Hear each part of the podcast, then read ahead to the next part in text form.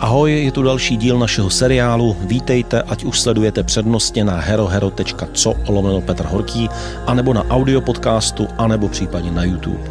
V rámci cyklu Co se děje se světem se tentokrát role otočily. Spovídal mě můj filmový kolega a parťák, egyptolog Miroslav Bárta. To by člověk neřekl, kolik věcí jsme si neřekli, dokud nebyl důvod natočit tento rozhovor. Petře, ahoj, hezký večer do Beskyt.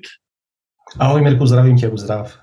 Dneska je to taková zvláštní situace, protože jsme si vyměnili role, já si to užívám, mně se to líbí a budu spovídat já tebe.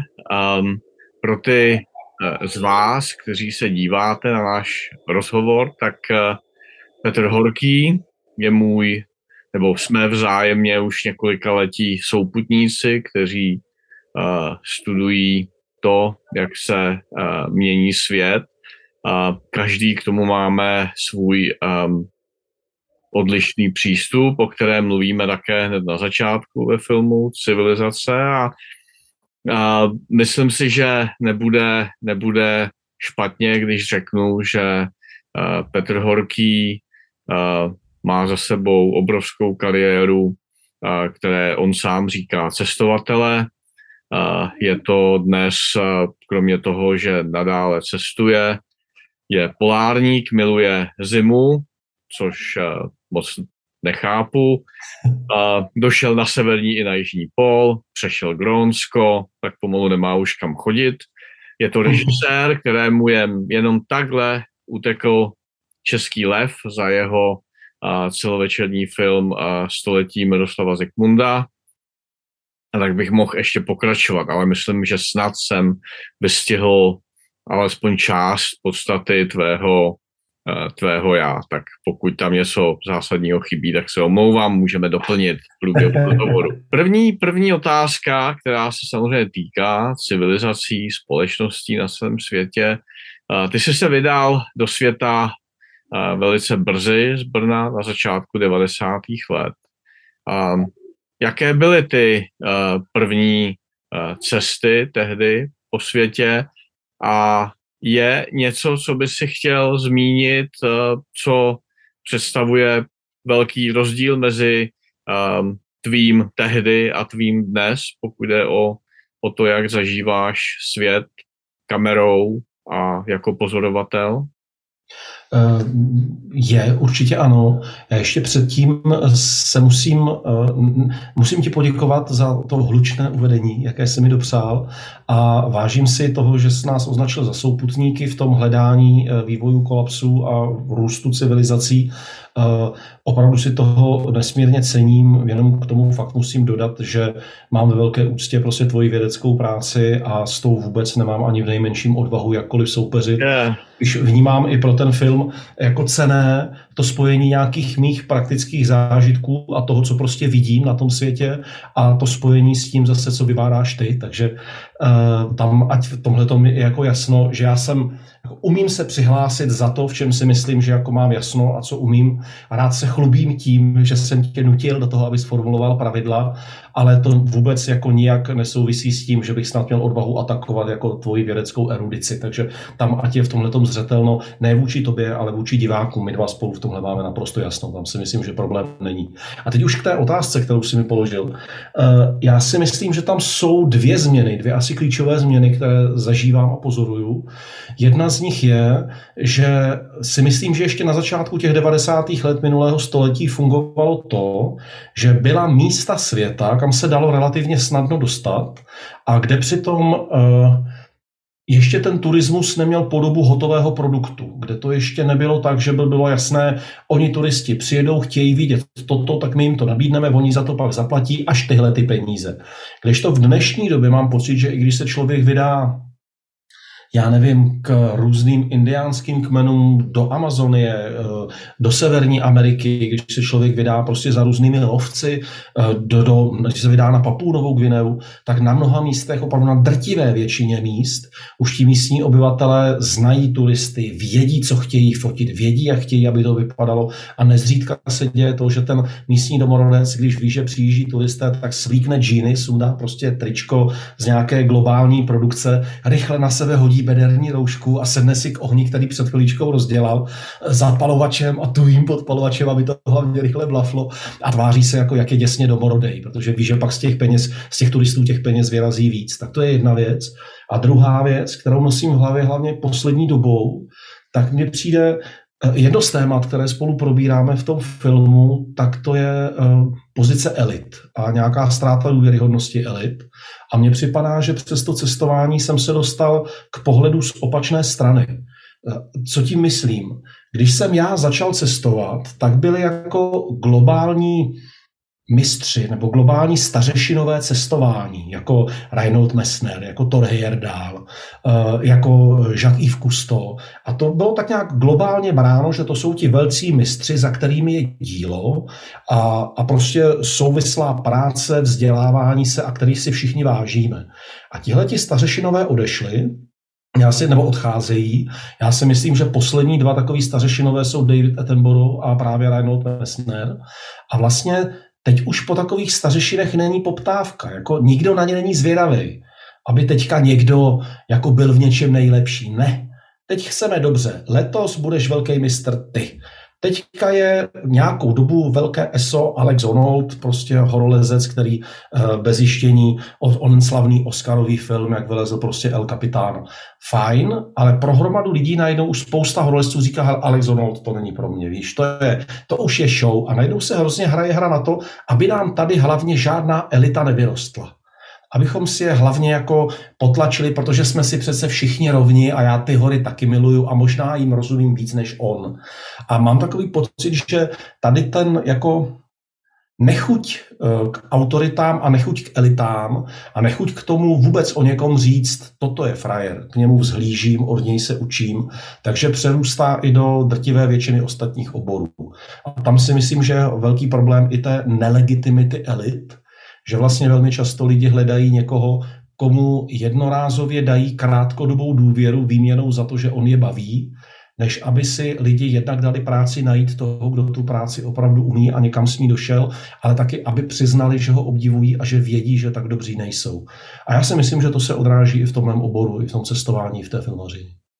Tohle mě eminentně zaujalo, tohle pozorování, protože ty dlouhá léta studuješ i svět eh, médií, informací a ta relativizace nejen hodnot obecně, ale právě těch elit, té legitimity, je něco, co je hodně aktuální, co zažíváme. Teď jsme viděli uh, odstup uh, Borise Johnsona, jeden příklad za všechny. Čemu, to, čemu to ty připisuješ? Protože je to skutečně jedna zřejmě z charakteristik naší doby, Eh, já si myslím, eh, podívej, jeden z klíčových momentů, spolu jsme se o tom xkrát bavili, vyprávění ve filmu je protiklad a změna. A já se obávám, že tohle to přerostlo do komunikačního jazyka úplně na všech úrovních a že vlastně dochází k tomu, že tím pádem i volič, i běžný člověk, právě když určuje tu autoritu a vybírá si toho, koho bude uznávat, takže ocení někoho, kdo to jako změní třeba krátkodobě a není ani nutné, jak a jak moc dobře a kdo nabídne kontrast. A zas nemusí být tak nutné, že ten kontrast bude ku prospěchu, teď ono se to, když tak za chvilku vystřídá, anebo vždyť ono to je jedno, kdo tam nahoře sedí. Konec konců i ten příběh nástupu uh, amerického prezidenta Donalda Trumpa je, když pominu diskuze o tom, nakolik se do toho zapojili Cambridge Analytica a ruští influencři placení vládou, když tyhle ty hypotézy nechám úplně bokem a budu se zabývat čistě vystupováním, právě tím mediálním obrazem Donalda Trumpa, tak on ty volby v podstatě vyhrál na své zábavnosti, na své změně a na svém kontrastu. Na začátku, to je xkrát, dá se to dohledat, New York Times o tom psal a to byli ostří kritikové Donalda Trumpa, že na začátku ho všichni brali takového jako komického, eh, zábavného chlapíka, kterého zařadili do těch svých televizních show proto, aby se mu lidi smáli. Jenže najednou ti lidi mu ty hlasy posílali, protože oni nechtěli přijít. Najednou to vlastně víc byla reality show, než delegování mých občanských práv na někoho jiného. Tam, takže v těchto zdrojích bych hledal tu změnu a ty příčiny. A otázka je proč?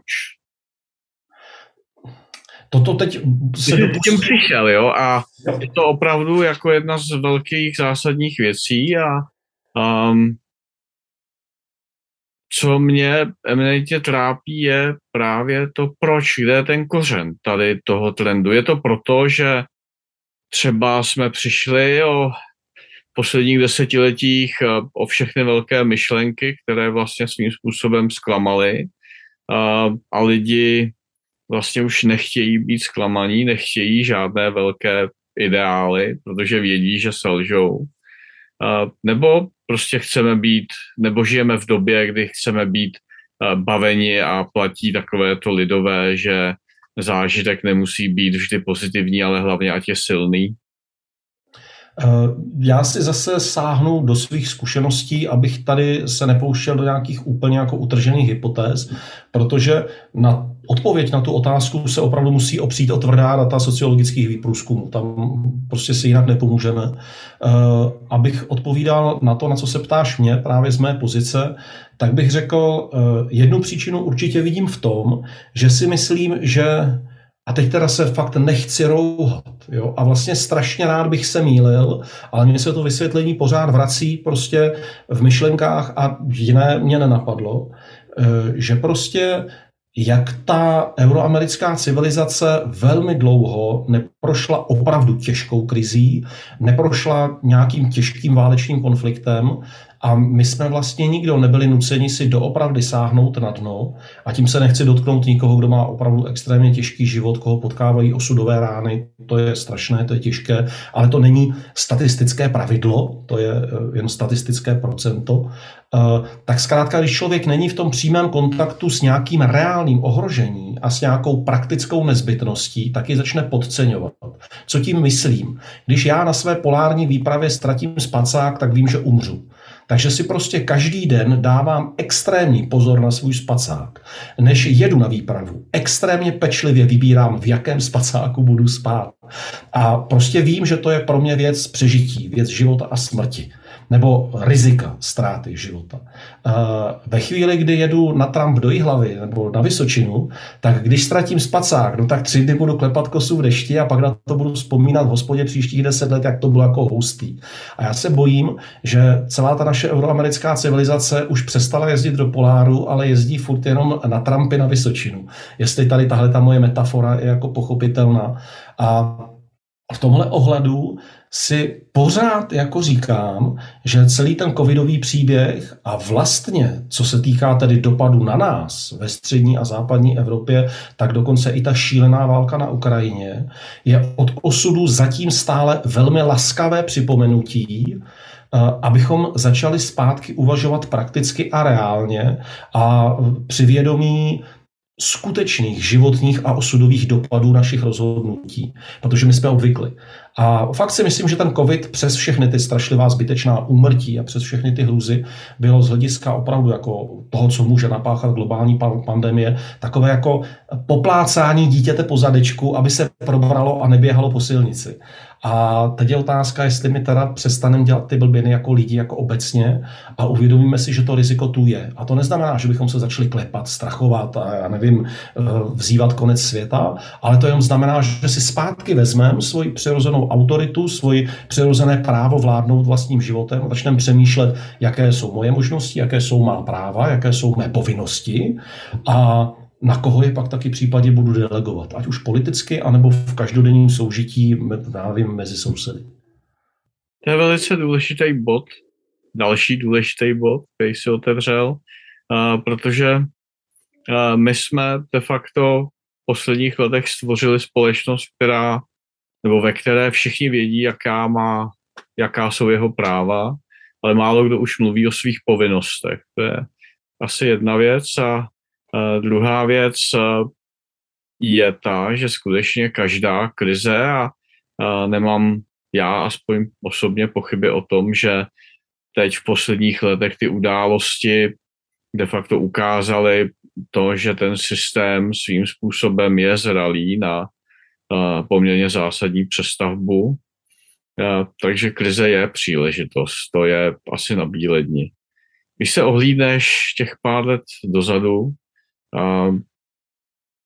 a srovnáš to s dneškem, myslíš, cítíš, myslíš, že svět se změnil, že jsme na tom rozhraní, kdy spousta věcí, které fungovaly do posud, už asi fungovat nebude a to nové se právě teď v těchto týdnech, měsících tvoří a vznikne něco, něco odlišného, protože často to tak je, že, a mluvíme o tom v tom filmu, že ty změny se dějí skokově, dějí se náhle a dějí se rychle. A, a možná to, co teď zažíváme, je ta, a, ta chvíle, kdy se společnost může skokově proměnit. Neříkám k horšímu nebo k lepšímu, ale prostě proměnit. Jaký z toho máš ty pocit? Dneska pozdě večer v Beskydech. Pravidlo skokových změn, to je jedna z věcí, která se mi nesmírně líbí na tom tvém bádání a na, na tvých objevech v souvislosti s, s tvým bádáním nad vývojem civilizací. Líbí se mně, že ty ho kotvíš i na paralelách opravdu s přírodním vývojem, že, že to má prostě přímé paralely i jako v evoluci. Eh, já s tím souhlasím, já s tím poměrně hodně souhlasím. Já si myslím, že ten rozdíl spočívá v tom, že civilizace, které vydržely na naší planetě fakt jako desítky tisíc let, jako jsou křováci, jako jsou aboriginálové v Austrálii, tak eh, že jsou postaveni na tom, že mají cyklické vnímání času. Jejich snaha, a to, to, to je to samé, když jsme točili s Kvanem Vaurany, že jo, v Amazonii, ta jejich vize i dnes, nakolik jsou moderní a pozměnění, je pořád stejná. Oni v ideálním případě chtějí každý rok pro prožít stejně, mít stejný koloběh ročních období, stejný koloběh období eh, eh, bohatosti nebo eh, dosahu a možností a období nějakého hladu nebo nějaké nouze, jak se to každoročně opakuje, období dešťů a období růstu. A, a vlastně pro ně by takový zásah, taková změna mohla být devastující a v mnohem také je, jak to ilustrují právě třeba příchody ať už misionářů, cesty do pekel jsou dlážděny dobrými úmysly, anebo uh, těžařů, kde tam už je to, to peklo prostě ve své naprosto čiré podobě. Když to ta naše civilizace je lineární, ona prostě pořád je živena tou touhou jít dopředu, vyvíjet se, měnit se, větší zisky, trvale udržitelný růst, rozvoj a pro nás ta změna není příznakem katastrofy, ale je příznakem toho vývoje. Prostě, abych jako puboš mohl být dospělý, tak se musím pohádat s rodiči. Ti indiáni na to mají institut prostě iniciace, kde se to pojmenuje, kde se to zachytí. Protože oni zůstávají zase koncentrovaní v tom chodu dokola. My koukáme dopředu, změním to, posunu to, zbořím to, přidělám. A já vlastně, nakolik oba dva zažíváme poslední dva, tři roky zvýšenou pozornost v našich sociálních bublinách, našich přátel. Do, předtím se nám furt zechtali, co to točíme za bláznivý film a pak všichni začali chodit a říkali, ale o čem to přesně je ten film? Mohl bych kousek vidět, nepůjdeme si popovídat? A najednou začali vnímat křehkost toho našeho systému. Tak uh, pro mě je hrozně důležité, že si myslím, že existuje víra, že ta krize, která je na spadnutí nebo která už se děje, nemusí být devastující, ale může být posilující, může být očistná. A to je je přesně to, ten náš dovětek nebo ten přídavek k tomu názvu Dobrá zpráva o konci světa. Já si skutečně myslím, že svět, tak jak jsem ho já zažíval uh, posledních 20-30 let, nebo jak jsme ho možná všichni zažívali, takže končí. Uh, už nikdy nebude stejný svět jako před covidem, už nikdy nebude stejný svět jako před ruskou invazí na Ukrajinu a nastupuje svět nový a já zatím věřím, že jako lidstvo docela jsme schopni obstát. Eh, vědci napříč celým světem byli schopni sdílet eh, své výzkumy na léčbu covidu. Zatím to vypadá, že aspoň ta euroamerická část světa je schopná spolupracovat na podpoře Ukrajiny a na snaze zastavit prostě imperiální agresivní válku, kterou jsem si fakt myslel, že s koncem druhé světové války jednou navždy z lidských dějin zmizela ale zjevně ještě tu zkušenost potřebujeme znovu, abychom byli zralejší, nebyli jsme dostatečně zralí my jako lidstvo. Takže já jsem přesvědčen, abych konečně odpověděl na tvoji otázku, že ano, eh, svět, eh, tak jak jsme ho znali do roku 2019, skončil a už nikdy nebude. A teď eh, nastávají změny, které mohou být očistné. A nesmírně moc si přeju a upěnlivě se tím utěšuju, když mi někdy popadnou chvíle úzkosti, abych věřil tomu, že nejsme v pozici konce 20. a začátku 30. let v Evropě, kdy se v salonech hovořilo o psychedelických výletech a duchovní zítřenosti lidí a jak teď jsou připraveni přijmout nového lídra a tím lídrem tehdy byl Hitler. Já tu zítřenost vidím kolem sebe, eh, ezoterické kruhy eh, mnohdy velmi pomatené, mnohdy velmi objevné a sebezpitné, nechci se zase úplně dotknout všech ezoteriků. Jistota, tak, jistota. ne, ale tak já mám mezi jo. ezoteriky i pár přátel, kterých si vážím, byť třeba zdaleka ne se vším u nich mluvíš? A, a tak mám pocit, že vlastně ten rozhodující moment přijde teprve, že to nebyl ani covid, není to ani útok na Ukrajinu. Ten rozhodující moment bude, jestli my uvěříme, že ten osud máme v rukou my všichni. Eh, člověk má pocit, eh, Steve Jobs o tom hovořil ve svém nejslavnějším projevu na Stanfordu. Otočeno zpátky to vypadá, že osud byl nevyhnutelně jasně nalajnován a musel jít tím směrem, jak nakonec šel, ale to vůbec není pravda. A když si člověk připustí, že ani americký prezident, žádný, ani Biden, ani Trump, ani Obama neví, co se stane, když někam pošlou vojáky, když na něco řeknou tvrdé ne, nebo naopak vstřícné ano, že ten svět se skutečně tvoří a peče teď, hned. A v dnešní etapě lidstva a vlivu eh, lidí na sociologické průzkumy a podle toho priority politiků je tak veliký, že ten svět skutečně pečeme my a on není dopředu vymyšlený. On bude takový, jaký ho uděláme.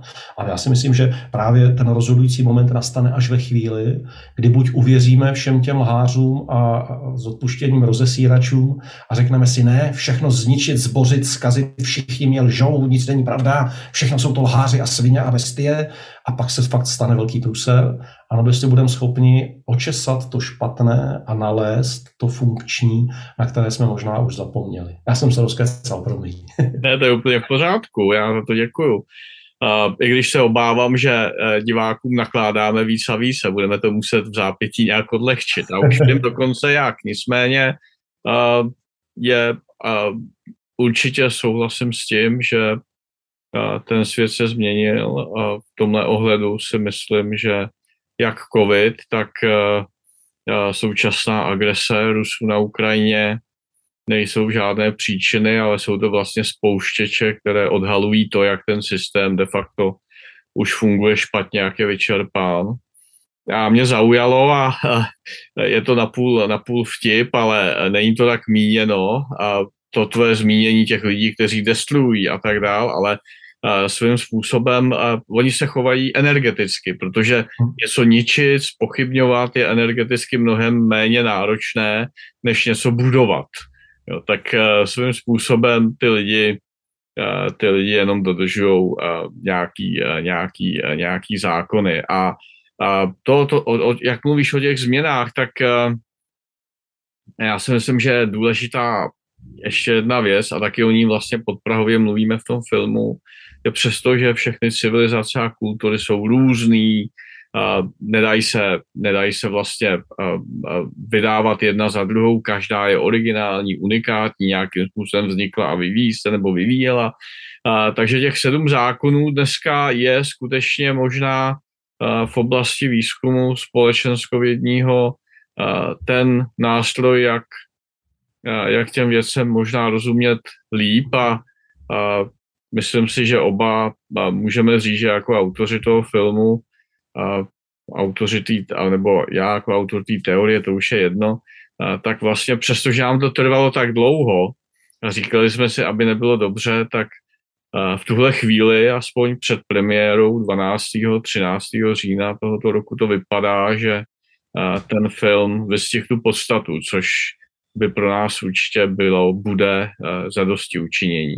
Ale teď to odlehčíme. Vrátíme se zpátky do 90. let. Ty jsi měl obrovské štěstí, říkejme tomu náhoda, nemusela být to být náhoda, možná to byl osud, uh, strávit spoustu dní uh, s lidmi, kteří skutečně představují nadčasové myslitele a řeklo by se dnešním pojmoslovím i lídry natáčel si s Todem Heyerdálem, natáčel si s AC Clarkem. A jaký to bylo setkat se s lidmi, kteří skutečně uh, zosobňují osobňují moudrost a časový, nebo nadhled nad časový. Uh, Mirko, já s dovolením se ještě musím vrátit k tomu, co jsi teďka říkal, úplně zkusím to krátce. Uh, pro mě já... Pro diváky vidíte, bude jenom hůř a hůř. Ale zvyšujeme laťku. uh, ne, já, já už se pokusím nebejt jako květnatý a rozšafný, uh, že um, mně připadá, že teď ten film opravdu přichází ve správnou chvíli.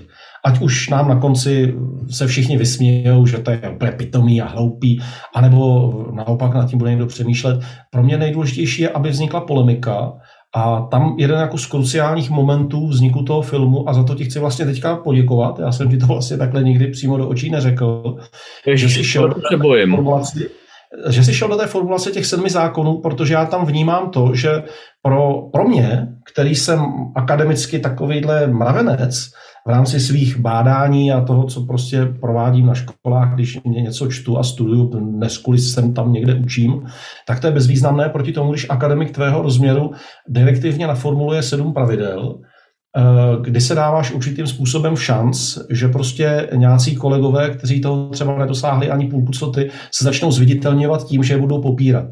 A tam já si totiž myslím, že je těžiště toho filmu, že ten film není proto, aby to lidi zkoukli a řekli, ty vogo, to je pravda. Ne, to je proto, aby to lidi zkoukli a řekli si, moment, počkat, to si nejsem jistý. A aby začali přemýšlet a polemizovat. Ať nesouhlasí. Ať řeknou, že jsme se spletli, ale v čem a kde. Ať řeknou, ten pan profesor, egyptolog, to já si nemyslím, to je ono. To je. Výsledek, jako, jo. A moc si vážím toho, že do tohohle rizika šel. Jo. Že prostě já teď vidím, ty, jak v těch komentářích v tom videu bude, to si to navzájem dva chlapy pochvalují a přitom to nikdo neviděl. Čert to vem, ale myslím si, že tím šel do velkého rizika. Ty jsi mohl bez problému zůstat schovaný za clonu mnoha velkých citací a člověk by si říkal jako divák, on asi ví, ale člověče, já nevím co. teď se to pojmenovalo. A když se mě ptal na ta setkání s těmi, s těmi velkými vědci a s těmi velkými osobnostmi, uh, já tam vidím to, že nikdo z těch, uh, jak jsem na začátku použil ten příměr stařešinů našeho kmene, nikdo z těch stařešinů vlastně nebyl vejtaha. Eh, všichni, když zjistili, že jsem na ně připraven, že vím, o čem se chci bavit, že vím, proč chci potkat toho konkrétního člověka, tak si vždycky udělali čas, vždycky je to zajímalo, vždycky byli účastní, protože to zkrátka bylo téma jejich života. A když viděli, to je úplně jedno, že kluk prostě z východu, pro ně evropského, českého nebo československa tehdejšího uh, přichází a má v hlavě jasno, o co mu jde, tak to přivítali a tu energii poslali zpátky.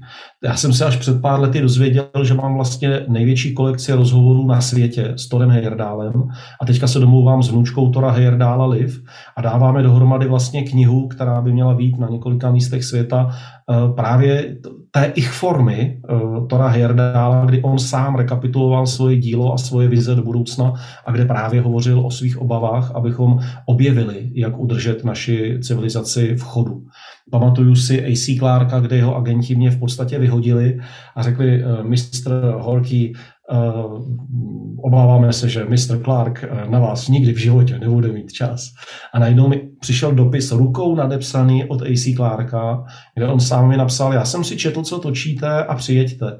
A tam byl tehdy parádní, že v tom jeho, jeho vnímání světa to bylo, Eh, hned jak budete na Sri Lance a v Kolumbu, tak mi zavolejte a nějak se domluvíme, uděláme si čas. Pro mě tehdy mít letenku na Sri Lanku byla jako investice, která se plánuje rok dopředu. Tak jsem mi takhle fakt naplánoval, přijel jsem tam a z nějakého polorozpadlého uh, telefonního automatu v Negombu jsem mu telefonoval, takhle jsem měl úplně jako rozklepanou ruku s tím sluchátkem, tedy ještě telefonní sluchátko, to bylo studený konečky prstů a opravdu nakonec to zvedl osobně AC Clark a říká, a wow, to jste vy, no přijďte. A hodinu jsme si povídali, prostě dvě hodiny jsme tam pak chodili a povídali jsme si o světě, o životě. A přitom na začátku to otevřel tím, že řekl, to byl takový fascikl tiskopisů, říkal, tady jsou má tisková prohlášení za poslední rok, buch s tím na stůl. Jestli máte otázku, která tam není pokryta, tak se ptejte, mám 10 minut. Takhle to bylo tehdy. To je, no, to, to v něm. Máš uh, potuchy, uh, co je s tím jeho krásným útočištěm, baráčkem, s obrovskou knihovnou dneska, kdy jak asi všichni vědí, čtou, Sri Lanka zažívá velmi těžké, jestli možná nejtěžší období ve své samostatné existenci. Souhlasím s tím, že možná teďka ta krize je dokonce horší období, než byla občanská válka mezi Tamily a Sinhálci. Já jsem tam ještě během občanské války byl několikrát a ta země zdaleka nebyla vyloženě země ve válce. Eh, teďka Sri Lanku mám rád, je to v podstatě něco jako můj druhý domov, mám tam řadu přátel. Eh, někteří z nich jsou velmi aktivně zapojeni v tom protestním hnutí, někteří z nich už opustili Sri Lanku a jsou jinde, někteří i v České republice a jsem tomu rád, že jsou v bezpečí a v pořádku. A ten eh, dům, ve kterém žil A.C. Clark, Leslie's House, přímo kousek od centra Kolomba, tak o jeho osudu absolutně nemám tušení. Samotného by mě to zajímalo. A nad Sri Lankou je mi smutno a zase v okamžicích úzkosti si říkám, pevně věřím, že to není předobraz toho, co čeká podstatnou část světa, až oni hráli letadlo eh, s půjčkama a my hrajeme letadlo s přeceňováním papírků, kterým říkáme peníze. Jim už to prasklo, nám to ještě neprasklo. Ale ono to praskne. To se nedá přefukovat do nekonečna. Ta a až to přijde, tak si moc, moc si přeju, abychom neměli podobný příběh ve velkém, jako mají teďka na Sri Lance. To si pamatuješ sám, když jsme spolu jeli točit eh, na Rapanu na Velikonoční ostrov, jak nám starosta Pedro Paula říkal, my jsme to tady na tom malém ostrově už všechno zažili, ale vám z toho velkého světa se těžko chápe, že vás se to týká úplně stejně. No snad neměl, snad neměl prorocký vlastnosti. Petře, děkuji tady za ty úvahy. Koukám na hodinky, mluvíme skoro už půl hodiny, což je zhruba ten formát, co chceme, ale přesto si neodpustíme ještě poslední otázku, eh, která nebude vědecká a nebude nějak hloubavá, ale eh, když se podívám na ten náš krásný eh, modrý svět, na tu planetu, jsou ještě místa, nebo je místo, kde jsi nebyl a kam by si opravdu chtěl opravdu chtěl zajet, dokud můžeš, je něco, nějaký místo, který tě opravdu láká, nenechá, nenechá tě spát, přitahuje tvoji pozornost? Je takových míst několik. Eh, chtěl bych se vydat eh, po sváté hoře Kailáš, což je v Číně, nebo to je v Tibetu, ale který, který kontroluje Čína a Čína je zatím stále neprodyšně uzavřená, takže to je nereálné.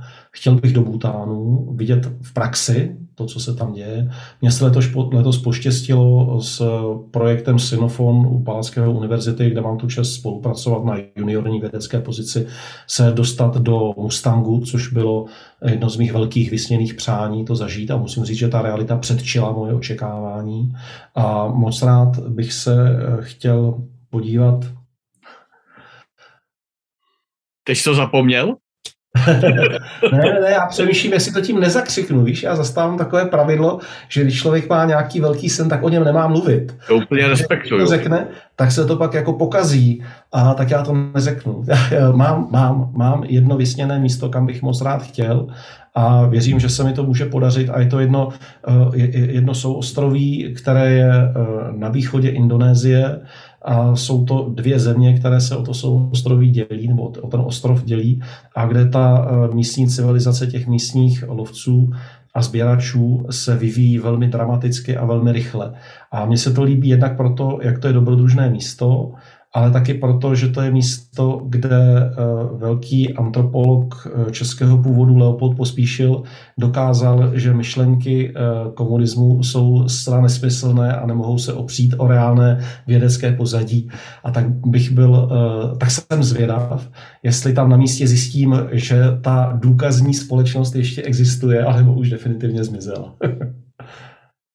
Uh, možná bych uh, řekl, že uh, díky pobytu na tom místě Leo Pospíšil, zakladatel antropologie práva na Jelské univerzitě, napsal právě nádhernou knížku o antropologii práva tady toho kmene.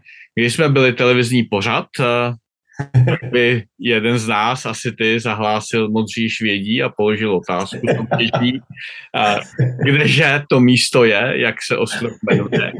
ale my nejsme televizní pořád, my jsme, uh, my jsme uh, něco jiného, ale uh, v každém případě ti moc děkuju za ten čas o svém volnu. Přeju ti ještě krásný zbytek večera. Podle mých uh, nepublikovatelných informací bude ještě asi dlouhý, tak doufám, bude, bude dlouhý a příjemný a, a že volba červeného vína dopadla dobře. A, a vám, přátelé, a přejujeme hezký večer a všichni určitě přijďte aspoň jednou na náš film Civilizace. Dobrá zpráva o konci světa, protože, jak řekl i jeho režisér, nejde nám o to vás přesvědčovat, ale vybídnout přemýšlení o světě trochu jinak a možná k převzetí větší zodpovědnosti za to, jaká naše budoucnost bude. Takže to byl možná zase trochu akademický, složitější konec, nicméně Petře, ty chceš ještě něco říct a pak já už to ukončím.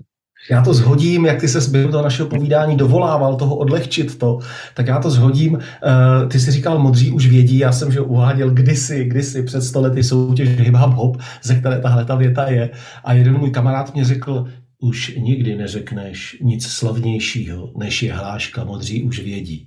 Mě to tehdy strašně štvalo a pak mě to vlastně vysvobodilo. A já jsem si uvědomil, že ať dělám cokoliv, tak opravdu s touhle hláškou soupeřit nebudu.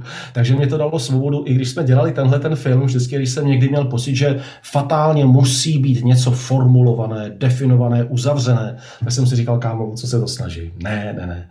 To stejně bude mít takový příběh a takový osud, jaký tomu dají diváci diváci, zda nad tím budou chtít debatovat a když jo, tak budu rád a když ne, tak to je prostě život. Stejně nic většího, než modří už vědí. už nikdy neřeknu. a jak říká další náš kamarád, uh, historik Martin Kovář, všechny scénáře jsou rozepsané a platí to zcela jistě o tom, co děláme my. Takže ještě jednou, Petře, díky za uh, tenhle rozhovor, za tvoje myšlenky a, a vám všem přejeme krásný večer a určitě přijďte na film ještě jednou. Hezký večer, ahoj. Mirku, děkuju, buďte zdraví, ahoj. Díky za poslech, díky za každý like, díky za odběr a hlavně za podporu na herohero.co lomeno Petr Horký. Ahoj.